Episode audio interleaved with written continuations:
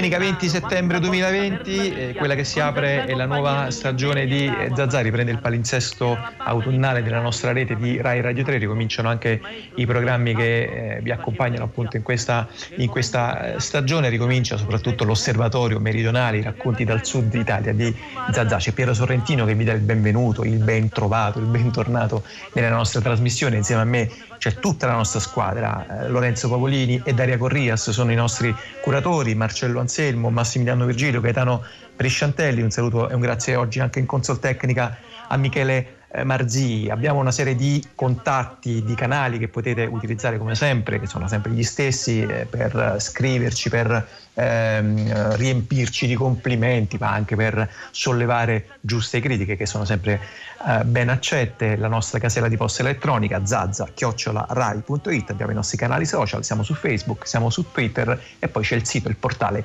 raiplayradio.it. Eh, ho detto domenica 20 settembre, naturalmente una eh, giornata Beh, che in effetti ha un suo molto forte peso nella storia. Eh, oggi Radio 3 sarà tutta punteggiata da una serie di appuntamenti che sono legati a questa eh, data, a questa giornata, a questo 20 settembre. Naturalmente sto parlando del 20 settembre 1870, eh, la data in cui 150 anni fa l'esercito italiano di Vittorio Emanuele II conquistava Roma e metteva fine al più antico regno d'Europa, quello di Pio IX, il Papa Re. Sto parlando naturalmente della breccia di Porta Pia. Eh, sapete che eh, a Radio 3 c'è questo eh, programma intitolato Un giorno nella storia, curato da Federica Barozzi, che un po' ripercorre le tappe appunto fondamentali della storia del nostro eh, paese. Abbiamo parlato eh, in passato, per esempio, del 9 maggio 1978, la data del ritrovamento del corpo di Aldo Moro, del 25 aprile 1945, la liberazione. Ebbene, oggi appunto abbiamo pensato di affidare a uno eh, storico che è Vittorio Vidotto il racconto di quella giornata che, come vi dicevo, punteggerà tutta la nostra eh, giornata qui su Radio 3. Vittorio Vidotto ha insegnato storia contemporanea all'Università di Roma La Sapienza, ha pubblicato diversi libri dalla terza, tra l'altro proprio in questi giorni dalla terza esce il volume dedicato alla breccia di Portapia, 20 settembre 1800 70, una giornata che rimane particolarmente impressa nella memoria, noi cominciamo ad ascoltare il primo momento eh, di quel racconto, di quella cronaca, di quella cronistoria, come vi dicevo, affidata alla voce di Vittorio Ridotto.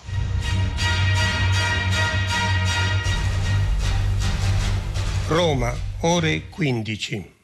Da Porta Pia e in seguito dalle altre porte della città, le truppe italiane si inoltrano verso il centro cittadino.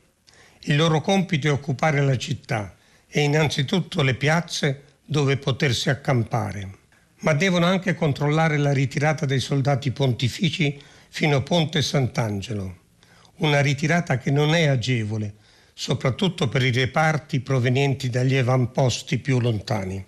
Gli italiani devono poi anche proteggere i pontifici dai tentativi di aggressione di alcuni esagitati popolani. Arrivati a Ponte Sant'Angelo, i reparti italiani devono fermarsi, perché il territorio al di là del ponte è quello della città leonina, da Castel Sant'Angelo a San Pietro a Porta Cavalleggeri, che il governo italiano ha riservato ad esclusivo dominio del pontefice. All'occupazione della città non partecipa inizialmente la divisione Bixio. Del resto, il generale Raffaele Cadorna diffida dell'ex garibaldino per il suo carattere impetuoso inadatto a una spedizione politicamente così delicata per gli equilibri futuri. Alla fine di questa impresa Vixio fu accusato da Cadorna di non aver rispettato l'ordine di fare sul Gianicolo un'azione solo dimostrativa, ma di aver fatto sparare all'impazzata provocando distruzioni e incendi in città. La dislocazione delle truppe di Bixio era troppo a ridosso delle mura e le aveva messe proprio sotto tiro della fucileria pontificia. Così si erano avute più vittime in percentuale nella divisione Bixio che in quelle che avevano partecipato all'assalto e si erano anche contate alcune vittime del fuoco amico. Queste accuse avrebbero lasciato aperta una lunga querelle tra Cadorna e i difensori di Bixio peraltro morto già nel 1873. In quelle prime ore l'entusiasmo dei cittadini si mescola ai disordini che le truppe italiane non riescono sempre a frenare per l'incapacità di esercitare il controllo dell'ordine pubblico in una città nuova e sconosciuta. Ovviamente i giornalisti che hanno seguito la spedizione e che sono immediatamente entrati in città dalla stessa Porta Pia insieme a gruppi di esuli e di politici riferiscono soprattutto dell'entusiasmo patriottico che registrano per le strade e nelle piazze dove si cominciano a esporre le bandiere italiane.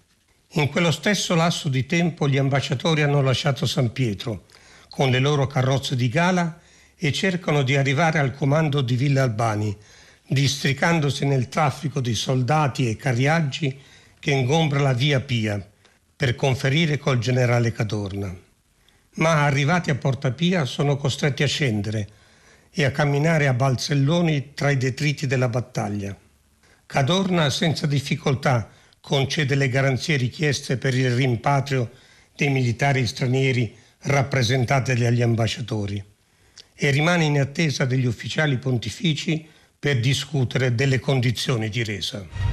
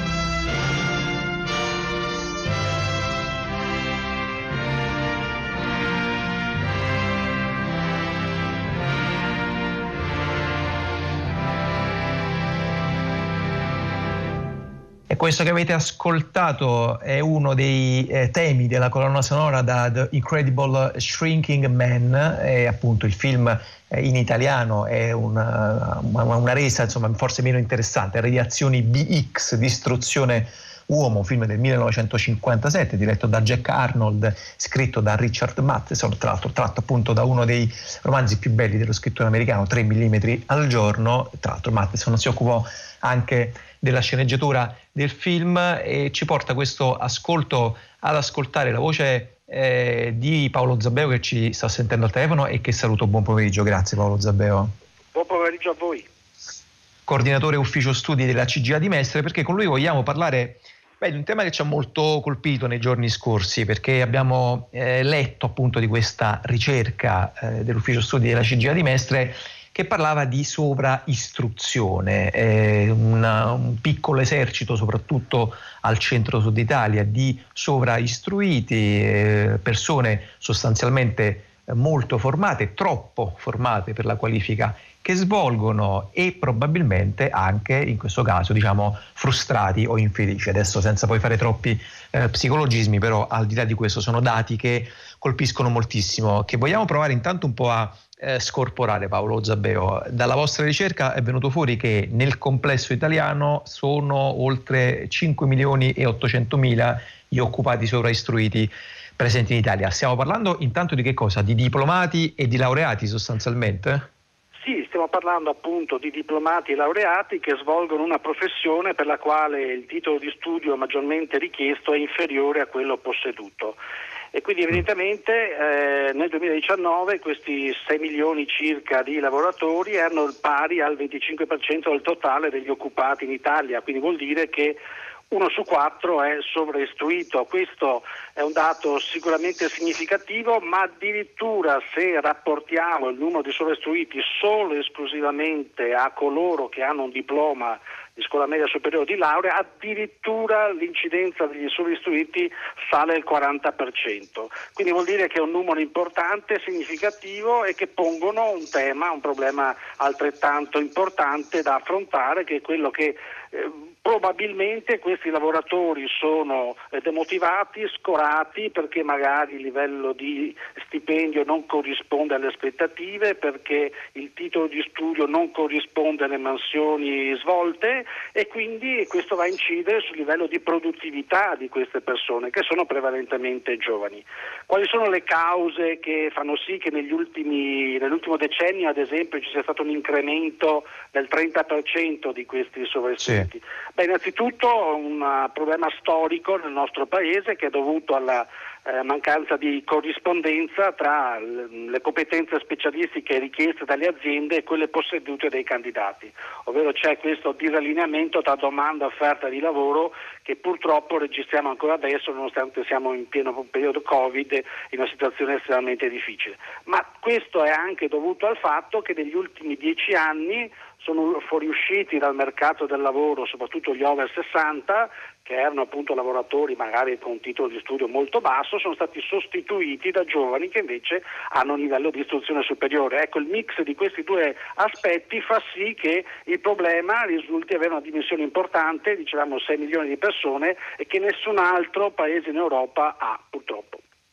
Senta Zabbeo, guardando i dati invece eh, con un occhio e con una lente più specifica al sud Italia, voi avete rintracciato nel centro-sud proprio le aree più colpite da questo fenomeno della sovraistruzione. In Campania, per esempio, avete contato eh, 425.000 persone che si trovano in questa condizione. Tra l'altro la Campania è l'area che registra su scala nazionale l'incremento più alto di sovraistruiti negli ultimi dieci anni. Questo intanto che ci dice che non è vero che il Sud è questo deserto di competenze, anzi che i ragazzi e le ragazze, gli studenti e le studentesse del Sud in realtà studiano, sovrastudiano, si sovraformano e però appunto come ci stava raccontando anche lei prima non c'è ehm, qualcuno che assorba queste competenze sul mercato del lavoro. Sì, è proprio così, soprattutto nel mezzogiorno esplode questo fenomeno, la dimensione diventa più preoccupante anche perché lì eh, sappiamo che c'è una crisi storica che ci, ci, ci, portiamo dietro da decenni e decenni, quindi una situazione economica estremamente difficile, ma soprattutto perché abbiamo anche una disoccupazione giovanile elevatissima che insomma, non ha uguale nel resto d'Europa. Quindi è chiaro che il mix di queste situazioni fa sì che il mezzogiorno sia una delle realtà che maggiormente eh, soffrono di questo problema, anche se va detto che poi per contro eh, noi abbiamo che l'abbandono scolastico nel mezzogiorno, è l'altra faccia della medaglia, è molto molto elevato, questo è un altro grosso problema del, del nostro paese, il fatto che la povertà eh, diciamo così, educativa è molto elevata, si pensi che in Italia sono circa 600.000 i giovani che ogni anno abbandonano prematuramente la scuola, quindi siamo di fronte a un insuccesso scolastico e molti di questi ragazzi sono giovani che non conseguono nemmeno la licenza di scuola media obbligatoria, sulla scuola media superiore. Quindi è evidente che è un problema altrettanto importante che poi per certi versi è in qualche modo agganciabile anche alla fuga di cervelli, dall'altro abbiamo un grosso problema di eh, giovani che non conseguono il titolo di studio, ma dall'altro canto abbiamo 60.000 giovani in Italia tra diplomati e laureati che scappano all'estero e che spesso poi non ritornano più nel nostro paese. Quindi è una situazione veramente controversa nel nostro paese, però il problema dell'istruzione rimane centrale, perché se non nei prossimi anni non avremo più diplomati, laureati e soprattutto questi entreranno nel mercato del lavoro e saranno in grado praticamente di portare innovazione, aumentare la produttività e rendere questo paese più ricco dal punto di vista anche umano, non solo del capitale sociale, è evidente che eh, per questo paese il declino rischia di essere un grosso problema. Anche perché appunto poi mi pare che quello che viene fuori da questo studio che avete realizzato eh, ci dice, ce lo stava dicendo molto bene anche lei, che guardate non è che dobbiamo soltanto occuparci o preoccuparci della condizione delle piccole e medie imprese, che è senz'altro centrale e importante, però è proprio una questione appunto di tessuto eh, dire, sociale, educativo eh, fortemente slabbrato al centro-sud Italia, in particolar modo al sud Italia e in fondo una persona che appunto abbandona la scuola oppure non completa un percorso di studi in maniera regolare è poi destinata tutta la vita ad avere un lavoro eh, dequalificato o addirittura proprio squalificante no? dal punto di vista proprio della condizione della dignità della persona. Sì, perché c'è una corrispondenza diretta, come ho detto prima, tra povertà educativa, cioè quindi abbandono scolastico, e poi anche povertà economica, perché è evidente che se uno abbandona prematuramente gli studi, spesso si inserirà nel mercato del lavoro con eh, professioni poco qualificate, poco retribuite, quindi avrà sostanzialmente problemi a inserirsi fattivamente nel mercato del lavoro. E quindi è un problema che va... Senta, Ehm, in chiusura, proprio 10 secondi, siccome spesso la questione meridionale ormai è diventata anche una questione di genere, se non soprattutto di genere, avete riscontrato ehm, da questo punto di vista differenze tra uomini e, e, donne in questi dati? Oppure più o meno insomma, sono dati sì, eh, trasversali? Sono, ci sono forti eh, differenze di genere, eh, nel senso che le donne studiano di più, si laureano di più dei maschi, con voti mediamente superiori, quindi questo è sicuramente un aspetto molto importante e significativo e in qualche modo questo tra virgolette contribuisce anche a rendere più difficile poi l'ingresso nel mercato del lavoro perché sappiamo, soprattutto nel mezzogiorno, ma non solo, le donne faticano più degli uomini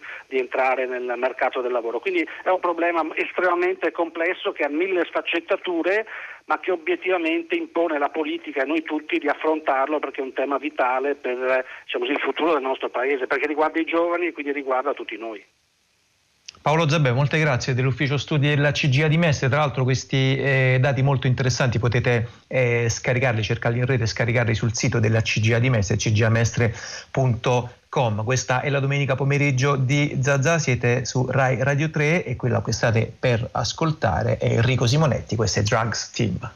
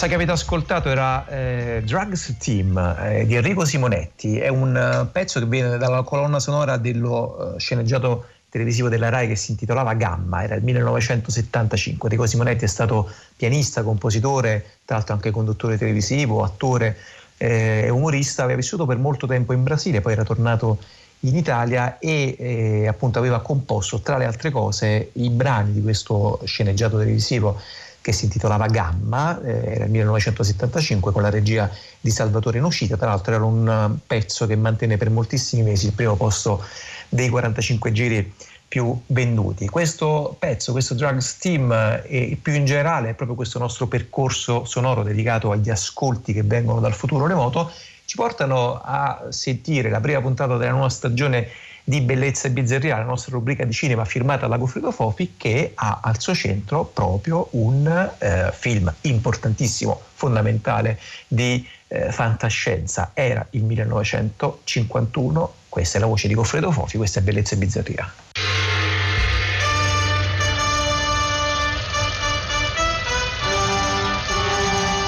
Quando i mondi si scontrano di Rudolf Mattei.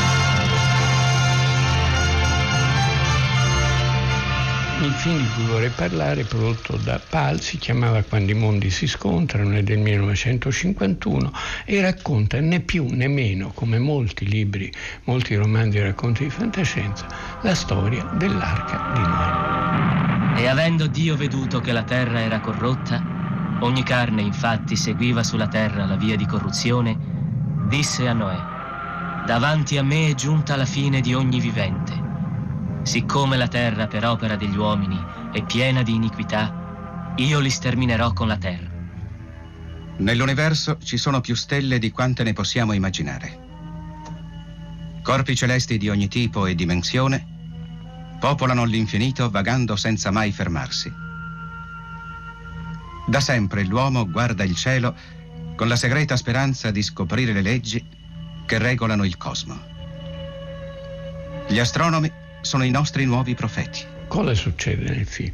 Succede che degli scienziati di un osservatorio astronomico mm, nel Sudafrica eh, mandano un aviatore, uno che con un aereo, insomma, che vada da degli scienziati degli Stati Uniti più importanti e più esperti quanto grandi astronomi con mezzi più, più, più validi e gli mandano oh, i risultati di alcune loro osservazioni. Loro guardando le stelle hanno scoperto che c'è un pianeta, una stella che è uscita dalla sua orbita e che si sta avvicinando alla Terra.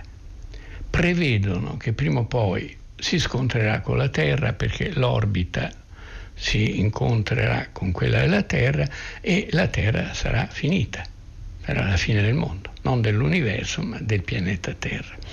E gli scienziati americani si mettono in allarme, questi studi sono tutti giusti e ovviamente comincia il grande panico, cosa succede? il conto alla rovescia. Il conto alla rovescia che man mano che il film va avanti è prima settimana per settimana, poi giorno per giorno finché si avvicina all'ora X. Gli effetti del passaggio di Zaira verranno avvertiti alle 13 circa del 24 luglio.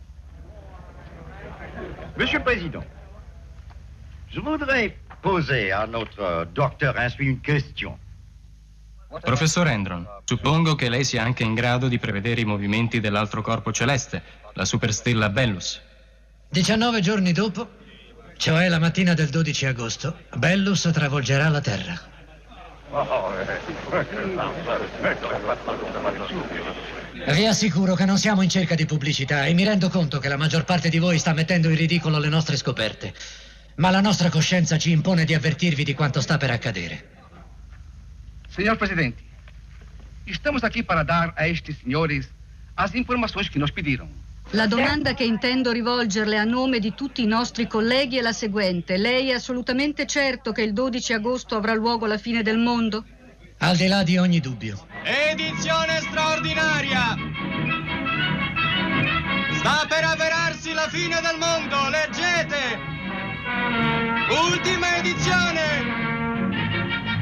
cosa prevedono politici e soprattutto scienziati? Prevedono di costruire, se trovano i mezzi, costruire un razzo che possa spedire in un pianeta che hanno scelto perché pensano che ci siano condizioni di vivibilità per gli esseri umani, eh, un gruppo di esseri umani e di animali, l'arca di Noè.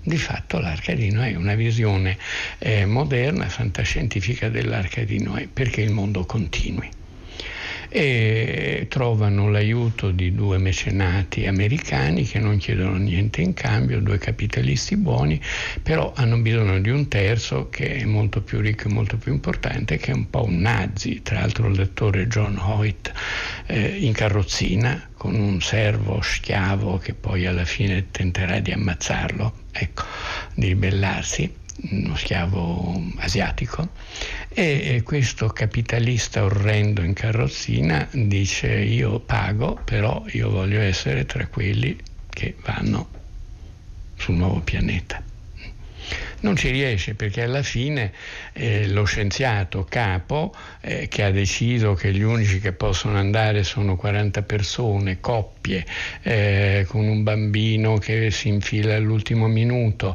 con de- degli animali, insomma tutto per poter riprodurre la vita in varie forme, animali domestici e, e dire, mangiabili e esseri umani, coppie giovani in grado di, di riprodursi rapidamente sul nuovo, sul nuovo pianeta. Ricordo che da bambino lessi un libro sulla fine del mondo.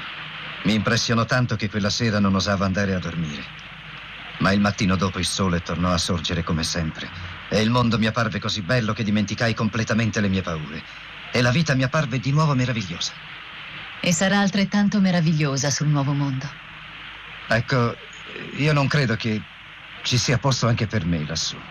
In questi ultimi mesi abbiamo continuato a ripetere a tutti che a bordo della nave saliranno solo le persone più qualificate. Scienziati come te, tuo padre, Tony. In altre parole, gente che ha qualcosa di utile da offrire. Ma è certo che su quel pianeta non avrete bisogno di un pilota per almeno cento anni. Ma mio padre mi ha promesso che avremo bisogno di te. Grazie. Ma neanche Noè mi avrebbe fatto salire sulla sua arca. Ma Dave... Per me non c'è posto su quella nave. Forse potrei esservi utile, ma certamente non vi sarei né indispensabile né necessario. E io peso almeno quanto un paio di pecore, una quarantina di galline o un esperto in agronomia. Angoscia, l'ora X sta per arrivare, ogni giorno novità, tutti che lavorano come pazzi e che in sostanza accettano eh, questo fatto, c'è qualche rivolta, ma accettano questo fatto in questo luogo isolato, eh, protettissimo da, da, da, esercito in armi, e dove si costruisce questo razzo, accettano che ci sia, no? sono stati estratti a sorte peraltro i giovani che devono, che devono partire. Vabbè, piccole vicissitudini di questi personaggi, alla fine il razzo parte e si sbarca su un pianeta meraviglioso. L'ultima scena si aprono i portelli del, dell'astronave, si scende nel nuovo pianeta e c'è un'immagine a colori stupenda con piante strane, fiori coloratissimi, un'alba meravigliosa di un mondo nuovo che ci sarà ovviamente pura utopia, però questo tema dell'Arcadino è un tema che è stato poco affrontato nella storia del cinema e che è stato affrontato direi soltanto mm, sì, forse nella letteratura, le storie dei sopravvissuti no? quelli che riescono a scampare nascondendosi o sopravvissuti perché c'è un'esplosione atomica e loro sono una, nel fondo di una miniera, non so, ci sono storie varie, però sono sempre, ecco, il cinema le ha raccontate con molta più simpatia.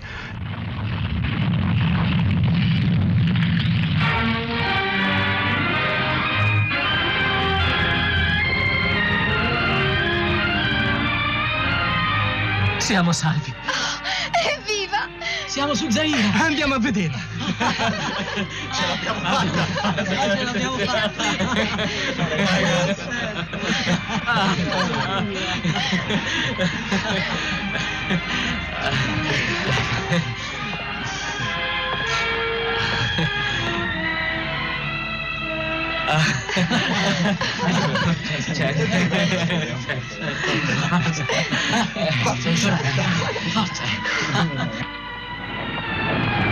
Dave, aspetta. Dobbiamo prima accertarci che l'aria sia respirata. Ne analizzeremo un campione. È inutile, che sia buona o no, è l'unica aria che potremo respirare d'ora in poi. Andiamo, andiamo, sbrighiamo. Mi sembra un'aria meravigliosa. Potete venire fuori.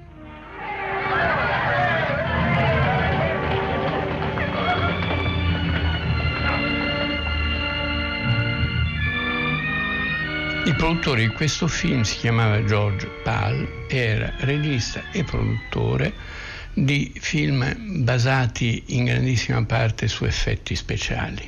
Mm.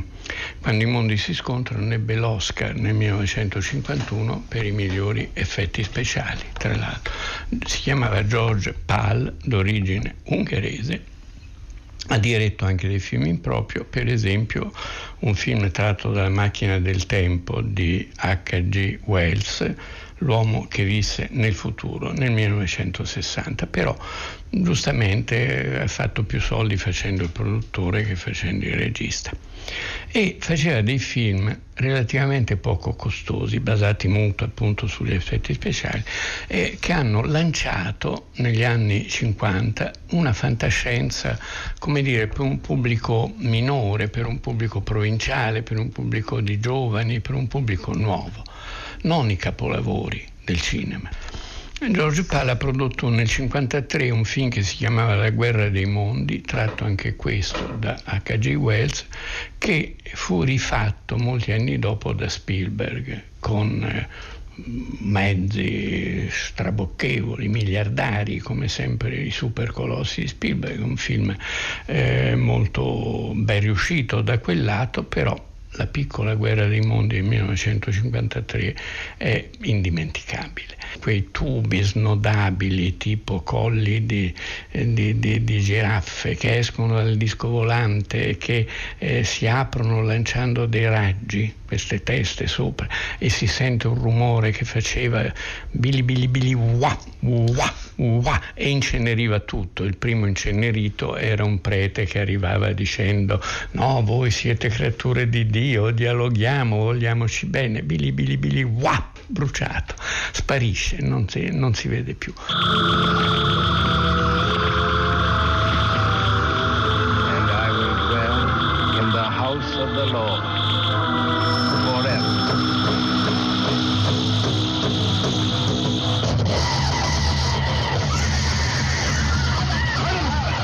Ecco, c'erano trucchi banali che facevano impazzire però i bambini della mia generazione, diciamo. Fu la scoperta della fantascienza avvenne attraverso questi piccoli film.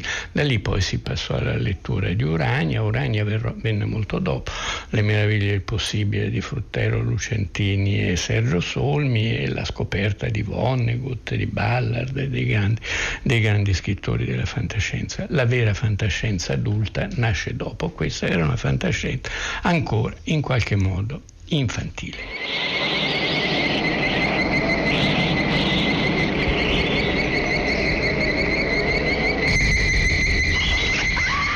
rispetto a questo film a colori e piuttosto, piuttosto simpatico ma eh, come dire prevedibile, eh, vorrei ricordare un film dello stesso periodo, eh, pochi mesi prima, che si chiamava Assalto alla Terra in Italia, titolo sbagliato, l'originale era Dem col punto esclamativo e a colori. L'unica immagine a colori del film nei titoli, quando compare la scritta, quando compare il titolo, them, loro. Ecco. E che cos'è? È un film in bianco e nero diretto da Gordon Douglas, che era un ottimo regista di film, di film poveri, soprattutto western. Questo grande narratore del cinema popolare e è riuscita a fare di questo piccolo film Assalto alla Terra in bianco e nero, è riuscita a fare un piccolo capolavoro. Siamo nel New Mexico, nel deserto del New Mexico.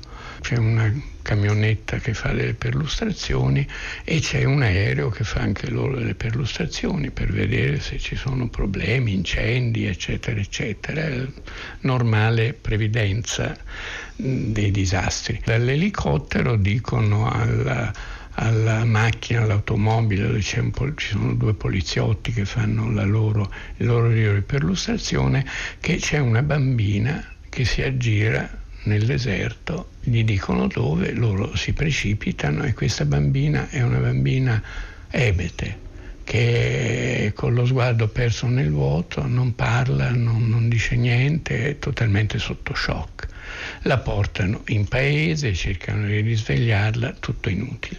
Però eh, dall'elicottero dicono c'è un altro punto, c'è probabilmente un camper eh, che era probabilmente quello da cui viene la bambina, eh, andate, vanno, il camper è distrutto però dall'interno una cosa strana, non è una forza esterna, è dall'interno che, che è stato sfasciato tutto. Insomma, cosa succede? Si scoprono delle impronte, queste impronte sono mai viste nel mondo e eh, chiamano uno scienziato, arriva lo scienziato americano, finalmente viene fuori il mistero. Il mistero sono delle formiche giganti, gigantesche, enormi. Lo scienziato arriva, e dice qui a poca distanza da qui c'è stata la prima bomba atomica tirata nel 1942, credo 1942, a Lamogordo, nel deserto del New Mexico, e questo è l'effetto di una mutazione mutazione atomica e il film diventa una caccia a queste formiche perché le formiche si riproducono, il problema è catturare e ammazzare le formiche regine come le api regine che volano, si accoppiano, ammazzano il maschio e lasciano migliaia di uova in giro eccetera eccetera. Comincia una guerra una vera e propria guerra alle formiche. Interviene il Pentagono, ci sono riunioni, quelli eh, dubbiosi, quelli eh, eccetera eccetera e si assiste a questa storia alla caccia di fatto alle formiche regine che si sono rifugiate dove? Con le loro schiere nelle fogne di Los Angeles. Ci sono due bambini che si sono perduti dopo un assalto delle, nelle fogne con la madre che li aspetta fuori, cioè, insomma c'è una mobilitazione generale, uno stato d'allarme in tutta la città, una guerra contro eh, che viene finalmente vinta, ma il poliziotto buono resta ammazzato, salva i due bambini, però resta ammazzato da, dai formiconi. Bene, questo film girato come se fosse un film di guerra, un film poliziesco, un film veramente molto realistico, salvo i momenti in cui si vedono questi mostri terrificanti perché una formica ingrandita mille volte è terribile, le antenne, le, le, le cose, quelle specie di zanne con cui afferra e stritola, eccetera. E, è un film, a mio parere, molto molto bello e anche molto ben impostato. È un film che spiega come le mutazioni avvengono, come l'atomica, come l'intervento malvagio sulla natura porti alle alla trasformazione della natura, alla nascita di cose mostruose che metteranno in forza la vita degli esseri umani. E si apriva con questo uh, film di fantascienza, il nuovo anno di uh, Bellezza e Bizzarria, la rubrica di cinema insolito firmata dal nostro Goffredo Fofi. Questo era Quando i mondi si scontrano, Rudolf Matera, 1951. Se volete riascoltare questa puntata, così come tutte le precedenti eh, tappe dei racconti di cinema di Goffredo Fofi, di Bellezza e Bizzarria, basta andare sul nostro sito raiplayradio.it. Questa è la domenica pomeriggio di Zazà che eh, va verso la musica, la musica in questo caso contemporanea, molto contemporanea. Vi presentiamo il primo album, il disco di esordio di una eh, giovanissima musicista napoletana, lei è Donix e questa è Stella di Periferia.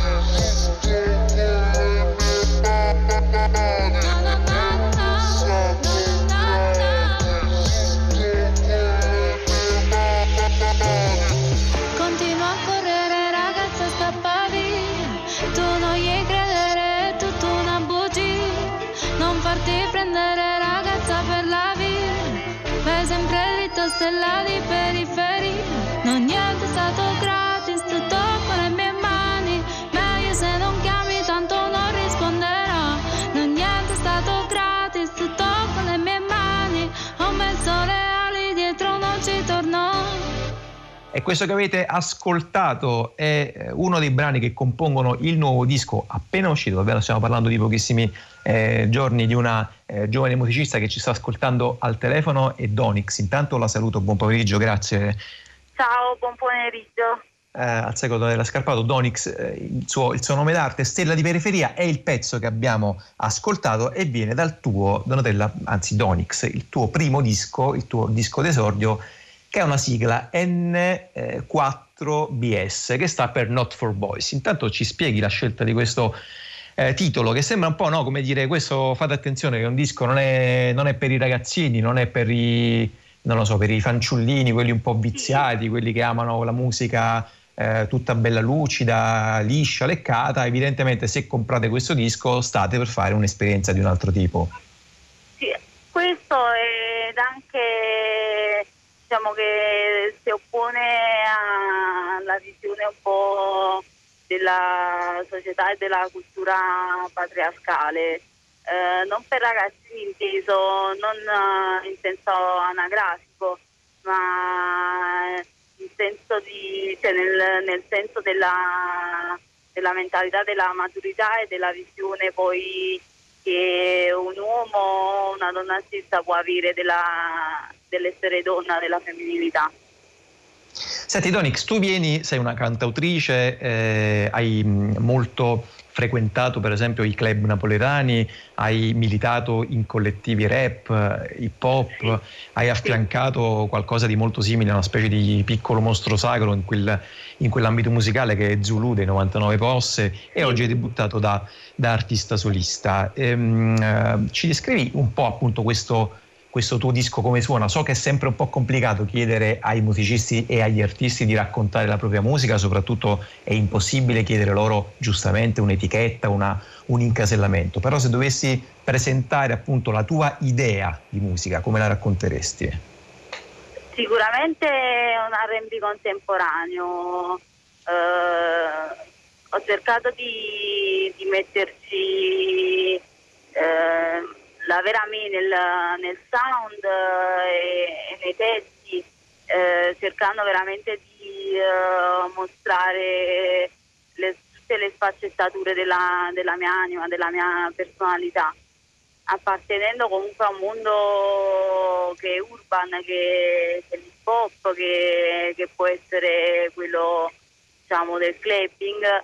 Ho cercato di diciamo, coniugare queste due cose che mi appartengono. No, infatti volevo, volevo ricordare che eh, questo disco di Donix è uscito, come dicevo, da pochissimi giorni, ma è eh, balzato immediatamente primo nella classifica eh, dei dischi soul rhythm and blues e credo addirittura decimo nella classifica eh, generale dei, dei, dischi digitali. Insomma, uscito, pare... eh. decima stamattina sono undicesima in quella generale ancora prima per quello R&B e, e soul. Eh per un, per un disco d'esordio appunto una, una soddisfazione esatto. che immagino possa sì. gonfiarti il cuore insomma. Sicuramente infatti diciamo che il, a poche ore dall'uscita uno dei miei amici ha detto dai tra un po' poi domani guardiamo le classifiche vediamo le cose. Io dicevo ah, quando ci entra in classifica? Invece aveva ragione lui perché è stato, è stato un buon profeta è stato un buon profeta. sì, sì sì.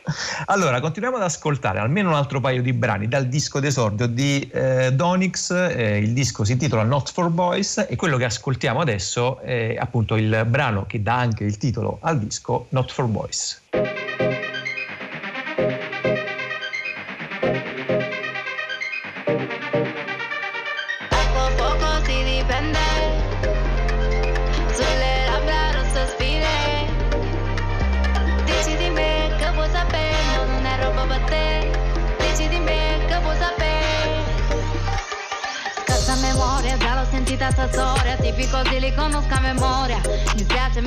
Vendita È una questione di stile e qualità Indipendente la mia identità.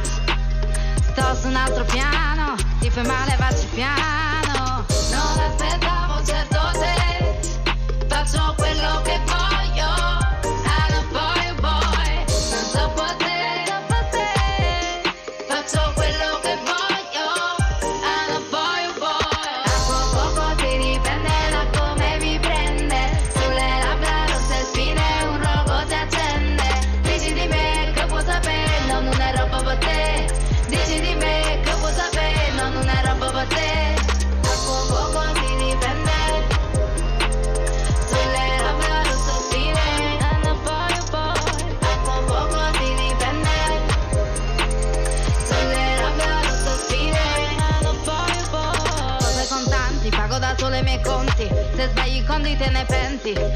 faccio sempre quello che mi va. Contano i fatti non i bla bla. Sprechi fiato parli a bambera.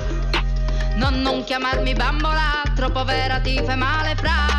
Non aspettavo certo se faccio quello che voglio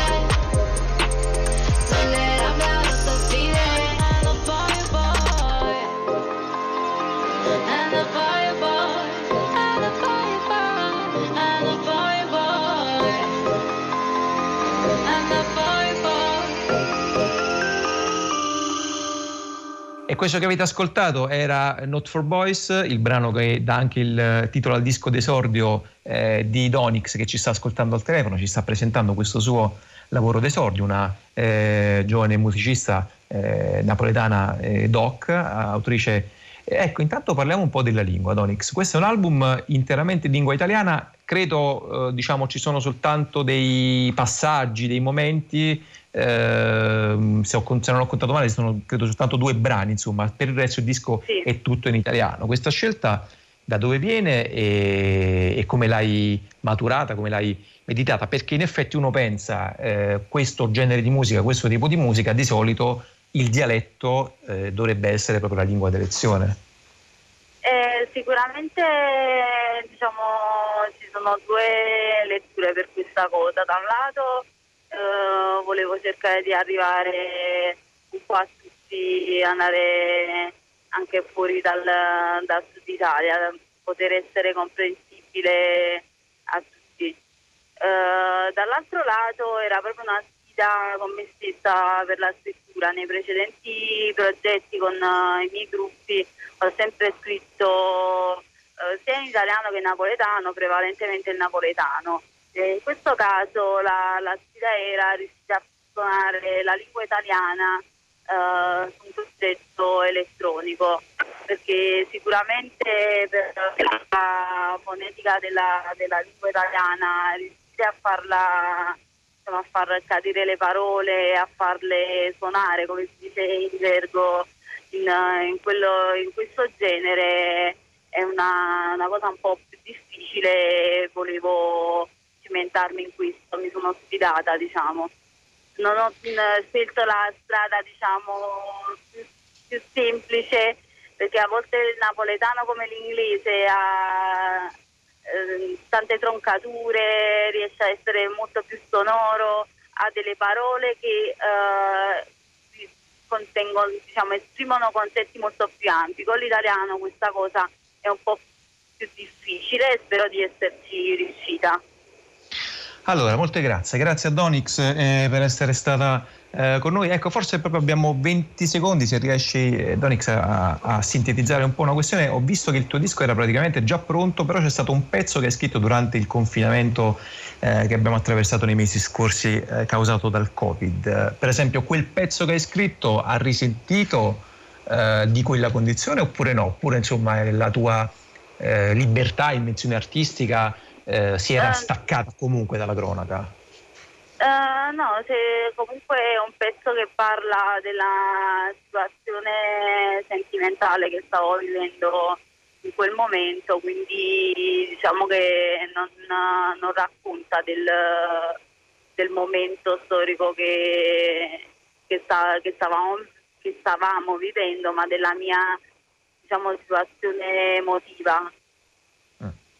Beh sì, poi come è giusto che sia, insomma, appunto l'arte deve poi sempre mm, provare almeno a staccarsi dalle, dalle, urgenze della cronaca. Molte grazie, grazie a Donix per essere grazie stata con noi. In bocca al lupo per il percorso di questo tuo episodio che è Not for Boys, dal quale ascoltiamo questo brano che si intitola Siriana.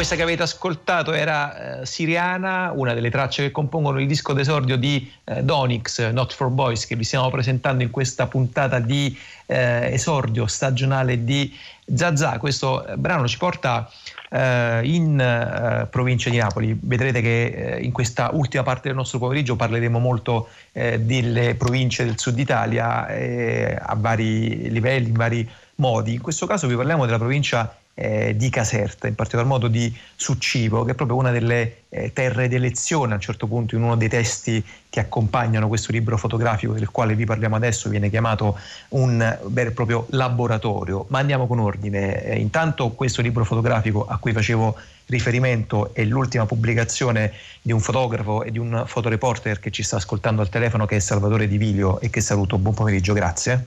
Buongiorno a voi tutti lì in studio, buongiorno fotografo dal uh, 1979 almeno è un vero e proprio uh, testimone appunto del suo uh, territorio, fotografo militante, ha pubblicato tra l'altro Trionfo e morte di Carnevale, un carnevale atellano Sant'Arpino 1982 con testi di Giuseppe Montesano, nel 2012 I giorni della canapa, storia per immagini in terra di lavoro. E eh, ultima pubblicazione, una delle più recenti pubblicazioni, La Cina è lontana, sempre con testo di Giuseppe Montesano nel 2019 e adesso dalle edizioni Ianieri Fuienti 1981-1982 con testi di Maurizio Braucci e di Stefano De Matteis che ci sta ascoltando al telefono. Buon pomeriggio, grazie. Buon pomeriggio a tutti gli ascoltatori e a lei, grazie. Stefano De Matteis, antropologo, si occupa da moltissimo tempo di eh, cultura popolare, religiosità, con studi anche appunto legati alla devozione, da antropologia delle anime in pena fino alla Madonna degli esclusi, Mezzogiorno di fede, il rito tra esperienza, memoria e storia, eh, si è occupato anche molto di classi popolari e di ehm, anche cultura delle classi subalterne o del cosiddetto proletariato marginale, soprattutto Stefano De Mattesi si è occupato moltissimo appunto di analisi di rituali come quello dedicato alle anime del purgatorio o il più grande culto mariano ancora realizzato in campagna, quello dedicato alla Madonna dell'Arco che è al centro di questo racconto fotografico di Salvatore Di Video. Intanto Salvatore Di Video le chiederei, diciamo per noi del sud Italia, in particolar modo per noi campani, per noi napoletani, è abbastanza facile sapere, immaginare che cosa significa la parola fuienti. Vuole spiegarlo invece a chi eh, ne ha una vaga idea oppure non ha minimamente idea di che cosa si parla quando si parla di fuienti? Eh, eh diciamo che l'etimologia, la radice già mh, sempre in dialetto, qualcosa, qualcuno che fuga, insomma, che, che corre. Quindi fuienti sono questi, queste chiette, questi gruppi di fedeli alla, appunto, alla Madonna dell'Arco che eh, il, lunedì, il, lunedì, in Albis, almeno anche dalle foto che ho scattato, perché sono tutte rigorosamente scattate eh, nel lunedì in Albis, e, mh, dai loro circoli appunto di periferia, di, di città, eh, andavano a piedi verso il santuario della Madonna eh, dell'Arco, vestiti di bianco con una striscia rossa, con delle bandiere dove portavano la raccolta di eh, soldi che avevano realizzato. Insomma. E io in quel periodo là eh, la, è stata la prima esperienza locale di questi eh, devoti succivesi che eh, manifestavano questa loro devozione alla Madonna dell'Arca appunto con questo rito di recarsi a piedi e l'anno successivo li ho affiancati andando insieme a loro alla Madonna dell'Arte e vedere un pochino tutto il fenomeno. Quindi questo libro si divide in due parti. La parte del 1981 eh, realizzata tutta su Civo invece quella del 1982 dove ci sta una parte di sezione dei clienti su Civese e poi ho fotografato un pochino quello che era il fenomeno della, um, della, dei clienti di Pomigliano d'Arco. Insomma questo è stato un Senta, Stefano De Matteis, eh, lei nel, nel, testo che accompagna appunto le eh, bellissime fotografie di Salvatore Di Vilio insomma scrive una cosa eh, affascinante, sorprendente, dice ma insomma guardate che questo culto da quando è nato ehm, è sottoposto continuamente a tentativi di, eh, diciamo di imbrigliamento da parte dell'istituzione ufficiale cattolica perché vogliono diciamo, le alte gerarchie che sia un culto pulito, ordinato, eh, composto e in realtà sono 600 anni che non ci riescono. Eh, per fortuna che non ci riescono. Io faccio il paragone con i culti delle anime del purgatorio, che eh, essendo che il culto delle anime del purgatorio si svolge negli ipogei delle chiese, naturalmente basta chiudere le chiese e quindi i fedeli non possono più entrare, non possono più partecipare. Per esempio c'è stata la musealizzazione di Santa Maria del Purgatorio ad Arco, per esempio, o del Camposanto delle Fontanelle. La bellezza, l'importanza di questo invece del, del grande pellegrinaggio mariano di Madonna dell'Arco è che si svolge per strada, è fatto indipendentemente dai fedeli che da tutte le parti della Campania si organizzano e si muovono per andare in pellegrinaggio a Madonna dell'Arco.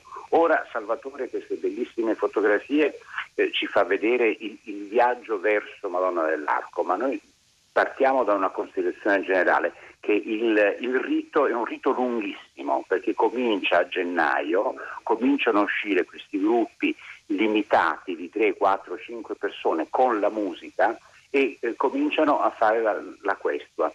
Questi gruppi si infoltiscono da gennaio fino al giorno del lunedì dell'angelo di Pasquetta, quando è il giorno in cui si fa il pellegrinaggio e ci si reca materialmente al santuario. Ora, questa lunga rincorsa di tre mesi porta poi a, a parte queste raccolte, i soldi, la musica, il fatto che durante queste, queste, passeggiate che si fanno il sabato e la domenica di questi gruppi ci sono del, de, degli elementi spettacolari fortissimi perché ci sono le cosiddette funzioni, cioè dove tutto il gruppo si espone e saluta eh, la Madonna, si avvicina ai quadri, alle icone che sono per strada e mm, poi su Madonna dell'Arco è l'unica, l'unica santuario dove c'è l'immagine, non c'è nessun'altra, nessun'altra chiesa o santuario salutano e fanno questa lunga esposizione tutti quanti rituale danzando e salutando la Madonna per poi partire verso, eh, verso il santuario. Ora, il giorno di, di, di Pasquetta questa fatica fisica affrontare, di affrontare il viaggio e questo accumulo, questa rincorsa di questi nove mesi porta nel momento in cui i fedeli arrivano in chiesa a delle scene che assolutamente i frati domenicani eviterebbero di mostrare, cioè che le persone arrivate lì hanno una specie di crollo psicologico, di abbattimento, di perdita di sensi, di, di, di accasciamento o anche delle scene che sono scene proprio di epilessia dovute alla fatica. E stare in chiesa è una cosa molto molto dolorosa perché eh, il rapporto con questa Madonna è un rapporto diretto, vo- i fedeli non vogliono alcuna mediazione e da qui sono anni che la Chiesa dei domenicani tende naturalmente a vietarlo. Per fortuna non ci riescono perché? Perché tutto si svolge per strada. E la, la, cosa molto bella del libro di Dividio è esattamente questo che ci dà, come dire, noi siamo abituati a vedere quello che accade nella Chiesa, quello che accade in prossimità della Chiesa, Dividio ci dà esattamente la versione opposta, cioè ci fa vedere che cosa avviene prima, co- co- come ci si organizza, come in un piccolo paese eh, c'è tutta l'organizzazione e il movimento. E Di Video fa una, un grandissimo lavoro, di, veramente come diceva lei, il Sessuccivo è il suo laboratorio, perché lui, a parte queste foto e gli altri libri che lei ha citato, diciamo che lui ha una specie, se mi permette un esempio da, da entomologo, cioè studia i luoghi, studia le persone, studia i cambiamenti. Penso che tra qualche anno un, ci darà un volume successivo che sarà un grande studio di comunità locale che ci permetterà di leggere tutte le trasformazioni che ci sono state proprio nelle, nella provincia italiana, presa come esclusivo, ma che sarà importantissimo per capire i cambiamenti che hanno, che, che hanno, che hanno influenzato l'Italia tutta. Ecco Salvatore Di Video, su questo punto molto interessante che, cioè, interessante che ci ha proposto adesso Stefano De Matteis, eh, questa idea appunto di guardare la provincia come un laboratorio, eh, usava questa espressione De Matteis come proprio con uno sguardo da entomologo, come qualcuno che osserva diciamo in vitro qualcosa che si sta muovendo eh, è un'idea che per esempio eh, Salvatore Di Video tra l'altro è molto vicino alle, a certe esperienze, per esempio quelle di Franco Arminio legate al Festival della Luna ai Calanchi, cioè l'idea che in provincia si muovano, si agitino delle cose, anche delle forze vive in provincia, nei piccoli paesi, nei piccoli paesi abbandonati, che probabilmente in città perdono, per ragioni adesso troppo complicate da analizzare, perdono potenza. Da questo punto di vista, questa sua esperienza appunto di fotografo fortemente radicato sul territorio è cambiata negli anni, sta cambiando negli anni, sta registrando cambiamenti. So che per esempio lei è un fotografo che viene anche un po' a volte, non dico respinto dal suo stesso territorio, però percepito come se fosse una specie di corpo estraneo. Eh, in provincia di Caserta la considerano napoletano, a Napoli la considerano di Caserta, insomma non si sa mai bene poi dove, in fondo dove metterla. Sì, ehm Perfetto, eh, diciamo che il lavoro che sto facendo adesso è proprio quello di eh, recuperare dall'oblio tutte queste cose che ho fatto un po' negli anni Ottanta, che comunque è un punto di eh, partenza delle analisi che diceva il professore Stefano De Matteis, che mh, mm, mi sta permettendo di mettere un po' in ordine eh, diciamo, la mia ricerca professionale, che eh, ho sempre focalizzato sui margini, ho sempre focalizzato sulle periferie, perché poi anche ormai su Ciro possiamo dire che non è più un paese, no? ma è una periferia, periferia con delle grosse colate di cemento, insomma, ai margini di Napoli. Insomma, questo è un pochino.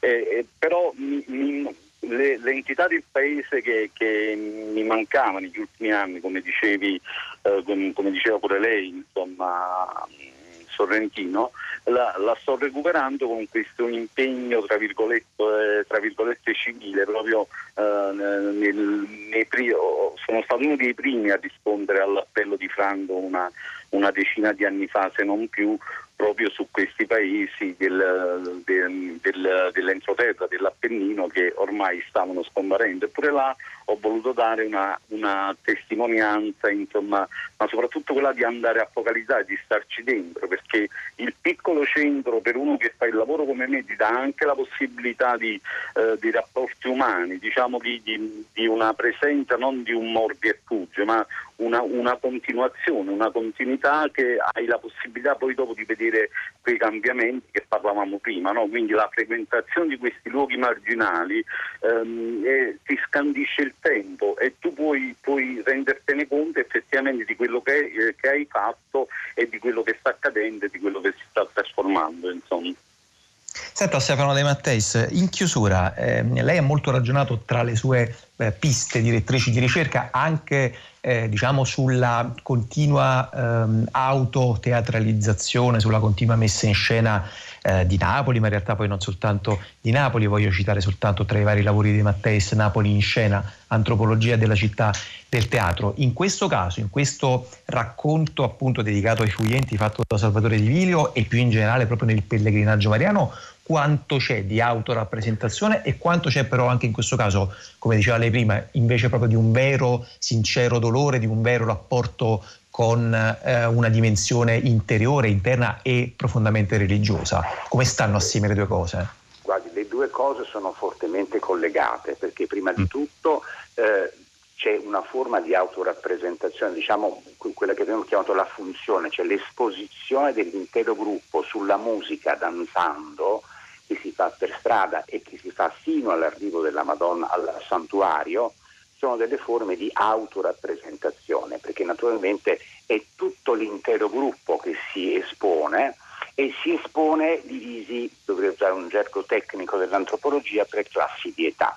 Cioè ci sono prima i bambini piccolissimi, poi i ragazzini un po' più grandi, poi c'era il gruppo delle ragazzine che veniva chiamato delle vergini, poi ci sono le donne e alla fine ci sono i maschi che portano questa enorme macchina di rappresentazione che è una costruzione in cui c'è la Madonna rappresentata in tutti i modi possibili e immaginabili che viene portata a spalla e viene fatta saltare e girare come una prova di abilità e di forza maschile. E, e, questo quindi vuol dire che più il gruppo è forte, più c'è una ricaduta di potenza locale, perché evidentemente parliamo sempre di di una corrispondenza tra il culto e, la, e, la, e, il, e, il, riconoscimento che le persone che lo fanno localmente riescono ad avere dal punto di vista sociale. Poi eh, c'è invece dire, tutto il viaggio e l'arrivo, l'arrivo, l'investimento che si fa sulla Madonna, perché sul, sul loro eh, credo e sulla funzione di sacro che loro danno, affidano alla Madonna dell'Arco che è completamente indipendente dalle, da, da, dire, dai modi di pensare la religione ufficiale, perché eh, loro assolutamente staccano completamente la loro vita eh, quotidiana da quello che è il credo. Magari è gente che in chiesa non ci va, magari è gente che non ha nessuna frequentazione religiosa, però, eh, nel, o che ha per esempio cattive frequentazioni sociali, che però nel momento in cui si deve arrivare al sacro, il sacro è sacro ed è staccato, indipendente dalla vita quotidiana. C'è questa, questa relazione ed è una relazione che si esprime in tutta l'espressione di dolore, di sofferenza, di malessere che viene mostrato entrando in chiesa. In chiesa a volte succedono delle cose stranissime al santuario, al santuario nell'arco, perché c'è una tale esposizione di dolore espressa direttamente dalla Madonna che a volte si vedono persone che piangono per contagio, perché ovviamente c'è un circuito emozionale fortissimo ed anche lì, eh, come dire, le, c'è la forma e la rappresentazione. Io studiavo per esempio come i bambini che accompagnano le famiglie, oltre a stare vicino ai genitori perché beh, li tengono per mano, li portano per mano, ma poi quando i genitori cominciano ad avere le crisi, i bambini li studiano, li guardano, imparano come dovranno fare quando si faranno grandi, ma il problema è che questa rappresentazione non è staccato dall'atto di fede, è il modo di mostrare la loro fede, è il modo di far vedere la loro devozione assoluta a questo quadro mariano che sta lì da, dal 1400 e passa. E questi sono aspetti che mi pare eh, affiorano in maniera anche molto preziosa proprio nel lavoro fotografico di Salvatore Di Vilio eh, che vi abbiamo presentato in questa parte del nostro pomeriggio. Si intitola Fuglienti 1981-1982, un eh, libro pubblicato da Ianieri Edizioni che contiene testi di Maurizio Braucci e di Stefano De Matteis. Io ringrazio molto eh, Stefano De Matteis e Salvatore Di Vilio per essere stati con noi, per averci presentato questa eh, pubblicazione che ci porta ad ascoltare un'altra un'altra tappa del nostro percorso musicale di oggi, questa è Waystar.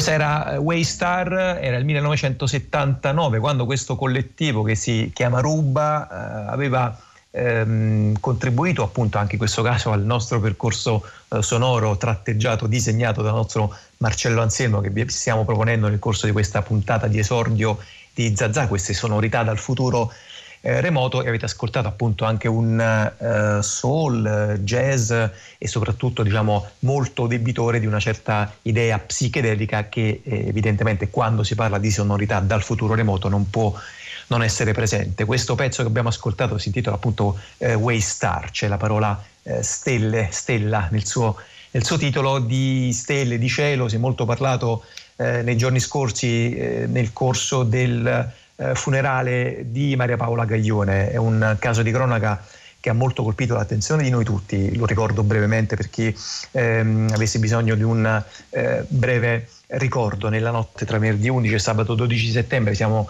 in provincia di Napoli, a Caivano, una giovane donna, appunto Maria Paola Gaglione, è morta dopo essere caduta da uno scooter, probabilmente a causa di uno scontro con un'altra moto di grossa cilindrata guidata da suo fratello. Eh, Maria Paola era una ragazza di 20 anni che si trovava appunto su questo scooter insieme al suo compagno, eh, Ciro Migliore, un giovane eh, uomo eh, transgender. Sul secondo mezzo, appunto su questa moto, si trovava il fratello di Maria Paola Michele Mario Paolo è morta, il fratello è stato arrestato, il eh, giudice ha convalidato l'arresto. Al momento appunto Michele Gaglione si trova nel carcere di eh, Poggioreale ed è una vicenda ancora tutta da scrivere dal punto di vista giudiziario. Temiamo non soltanto dal punto di vista giudiziario perché è una questione molto complessa che ha investito molti piani, molti livelli, soprattutto quelli legati al sesso, all'identità di genere, all'orientamento sessuale e anche molto alle parole. È una questione davvero centrale in quello che è accaduto. Noi vogliamo parlarne con una psicologa, una psicoterapeuta che ci sta ascoltando al telefono e che saluto, Elisabetta Riccardi. Buon pomeriggio, grazie. Buon pomeriggio a tutti, salve.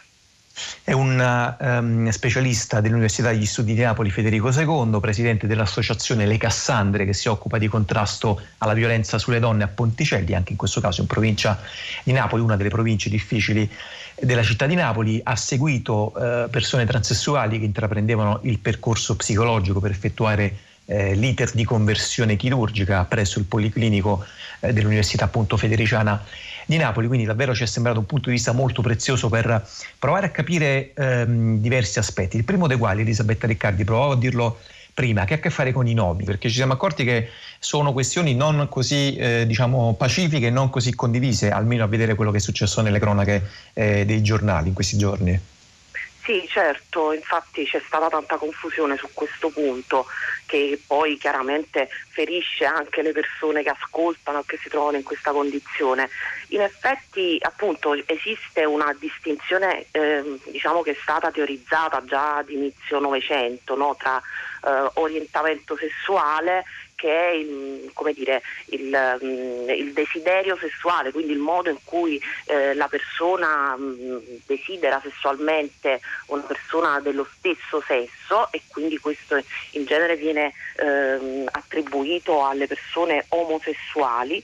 E invece c'è il problema della, della differenza fra eh, identità eh, sessuale ed identità di genere, dove il sesso d'origine non necessariamente può corrispondere al modo in cui la persona si sente rispetto al proprio appunto sesso d'origine. Quindi una persona, una donna può sentirsi un uomo eh, perché sente di avere delle caratteristiche, dei modi di sentire, di essere che appunto sono attribuibili al genere opposto a quello suo di origine. Quindi nel caso di Ciro appunto è una situazione di, eh, di, di, di, identità di genere che non corrisponde al suo sesso d'origine. Quindi dire, il suo volersi chiamare Ciro è il suo desiderio come dire, della, rispetto alla sua identità, rispetto a come si sente. Ecco Elisabetta Riccardi, ehm, qualcuno, mi riferisco a Michele Serra l'altro giorno su Repubblica, ma in realtà diciamo, è un'opinione ehm, che ho letto e ascoltato anche in altri ehm, punti e momenti, qualcuno dice ma insomma non ci impicchiamo, Michele Serra lo chiama a un minuzioso dibattito nominalista, eh, nel senso, scrive Serra, che si considera fondamentale dare un nome a ciascuna delle condizioni sessuali esistenti, comprese le sfumature e le tappe intermedie, e che quindi non è proprio necessario discutere impiccarci alla questione se dobbiamo dire uomo transgender oppure è sufficiente dire transgender e basta. Ecco, voi che avete a che fare proprio quotidianamente con queste questioni che evidentemente non sono soltanto questioni nominalistiche, ehm, come mh, leggete questa posizione?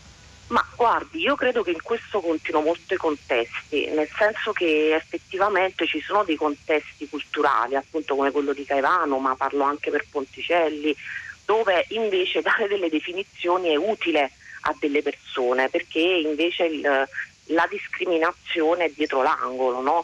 Um, nel senso che il discorso di aprire, no, una, se vogliamo, una definizione fluida dei generi, che poi è molto vicino alla teoria queer, no, che eh, tende a, defin- a, non voler dare, a volere una definizione per se stessi, ma anche in generale una definizione per il genere, io credo che sia un obiettivo auspicabile, ma che purtroppo in alcuni contesti come contesti in cui vige una, uh, un sistema patriarcale molto forte dove uh, la logica degli, delle distinzioni di genere è molto radicale come un contesto come Caivano, come Ponticelli, uh, come appunto una città del sud dove chiaramente è molto più difficile no, accedere a delle diversità, ad, ad accedere a delle identità fluide, secondo me il discorso invece di iniziare a, a nominare, a dare dei,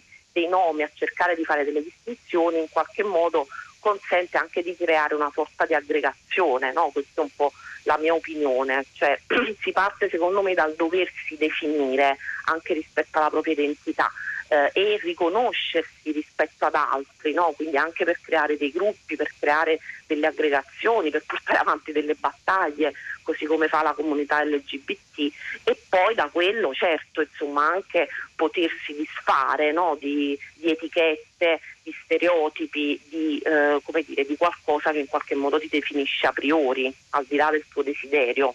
Ecco Elisabetta Riccardi, questa questione di Caivano, la tragedia di Caivano, provavamo a dirlo prima, ha davvero molti piani, molti livelli, molti ehm, strati eh, che si sono sovrapposti e un po' ce lo stava raccontando anche molto bene lei, anche la questione appunto della provincia, la questione dello stare in periferia, eh, la questione di una idea appunto fortemente ancora eh, patriarcale, molto radicata, la donna è donna, l'uomo deve lavorare, la donna deve stare a casa, sono discorsi che si sentono eh, ai noi fare ancora molto spesso in, certi, in, certe zone, appunto come senz'altro è quella del Parco Verde di Caivano. Però qualcuno dice fate attenzione, insomma, ehm, non spingiamo troppo sul pedale della, ehm, della, questione di genere, perché non è poi così pacifico che eh, a quanto pare Michele Gaglione, il fratello della giovane ragazza, abbia inseguito la sorella e probabilmente volontariamente speronata, causando poi la caduta e la successiva morte, perché in realtà è più una questione legata al degrado che alla eh, trans-omo-transfobia.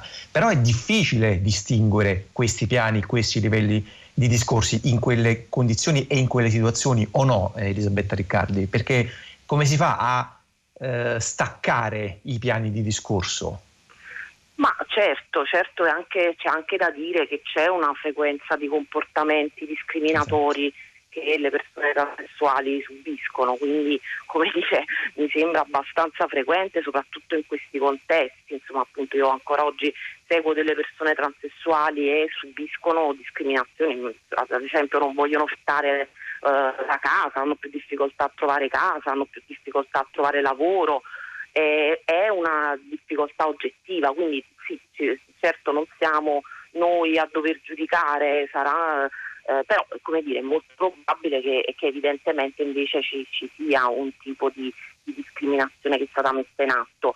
Io credo che il gesto di eh, Maria Paola e Ciro, penso che questo un po' l'abbiamo pensato tutti, no? sia stato un grande gesto di libertà.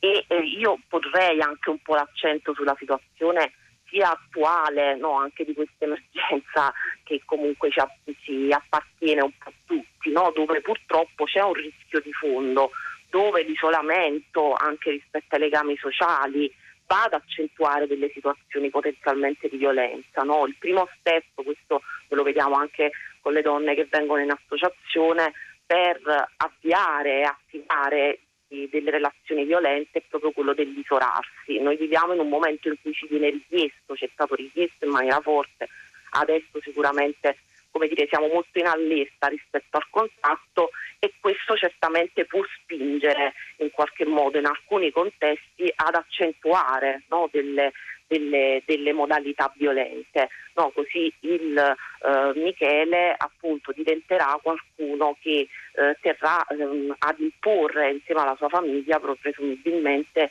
il modo di essere l'altro. No? Io credo che il gesto di Maria Paola sia stato appunto un gesto coraggioso probabilmente in un contesto in cui appunto non, non viene dato probabilmente spazio alla diversità, così come mm. l'incontro con Ciro probabilmente in un contesto in cui no, eh, non, non, c'è spazio appunto Parco Verghe di Caimavano non credo che ci siano dei servizi, non credo sì. che ci siano spazi diciamo culturali di aggregazione eccetera tutto questo, no, questi due ragazzi in qualche modo che cercano una loro strada per trovare una via diversa no, di fronte a questo degrado. Quindi, eh sì, eh, sì. No, ma poi eh, sappiamo anche quanto spesso in certi contesti, in certi eh, punti del nostro paese, in realtà poi non soltanto del nostro paese, i gesti di coraggio, i gesti di autonomia e i gesti di libertà spesso si pagano in maniera molto forte, addirittura appunto spesso anche addirittura con la morte. Elisabetta Riccardi, molte grazie, grazie per essere stata con noi, lo ricordo, psicologa, psicoterapeuta,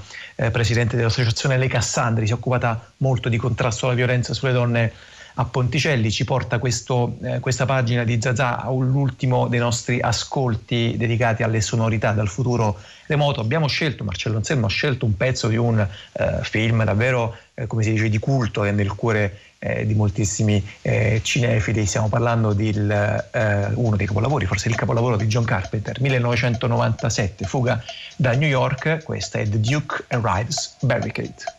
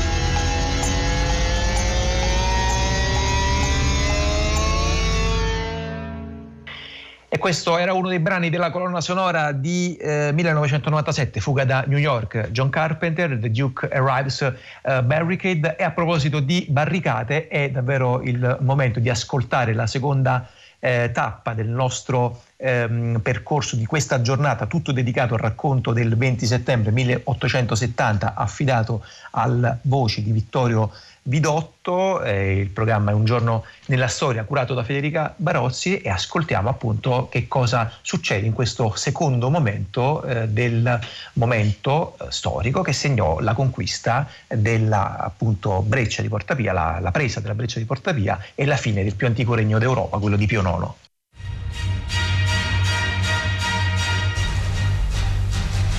Roma, ore 16.30.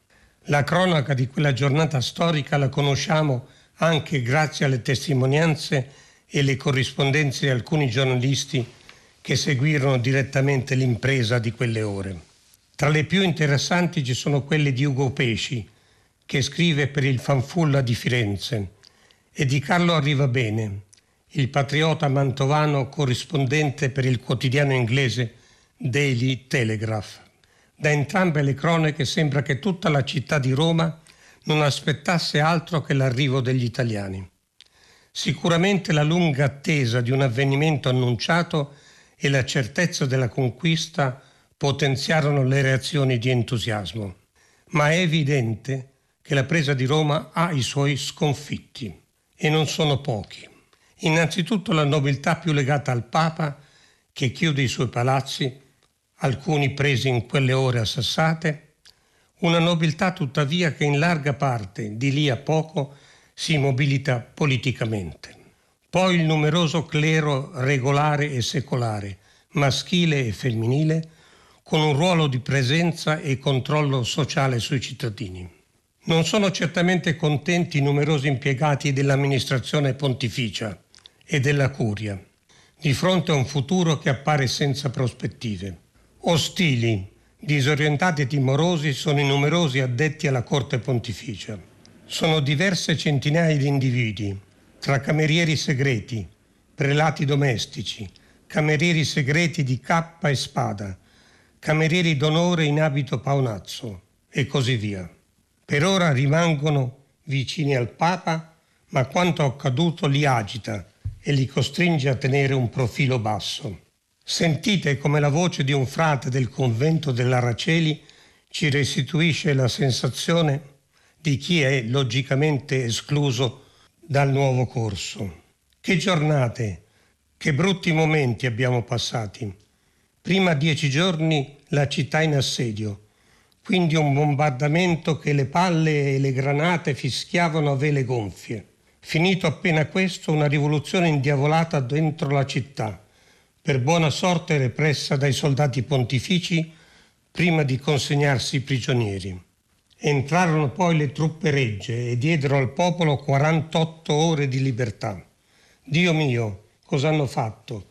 Sembrava si fosse scatenato l'inferno. È questa una conferma probabilmente esagerata di un periodo di disordini.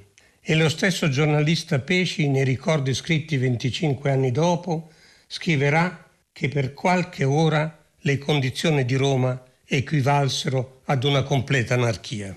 Dei disordini che effettivamente ci furono con l'assalto alle caserme, il furto di armi e munizioni e di un centinaio di cavalli, poi in realtà restituiti, riferiscono varie testimonianze. Il quotidiano viennese Noie, Frai e Presse parla di due sbirri accoltellati e non è difficile credere che in una città dove gli uomini avevano il coltello sempre pronto, nel caos delle prime ore senza controllo si sia provveduto a saldare qualche conto in sospeso. Di disordini parlano anche molti dispacci degli ambasciatori, che lamentano l'abbattimento delle insegne dei loro palazzi e richiamano l'antico stereotipo della naturale violenza della plebe romana. L'ambasciatore prussiano ironizza poi, in una lettera al cancelliere Otto von Bismarck, sull'ammirevole popolo romano, mentre si stanno cercando invano gli autori dei numerosi omicidi e saccheggi a cui quella stessa popolazione si è abbandonata.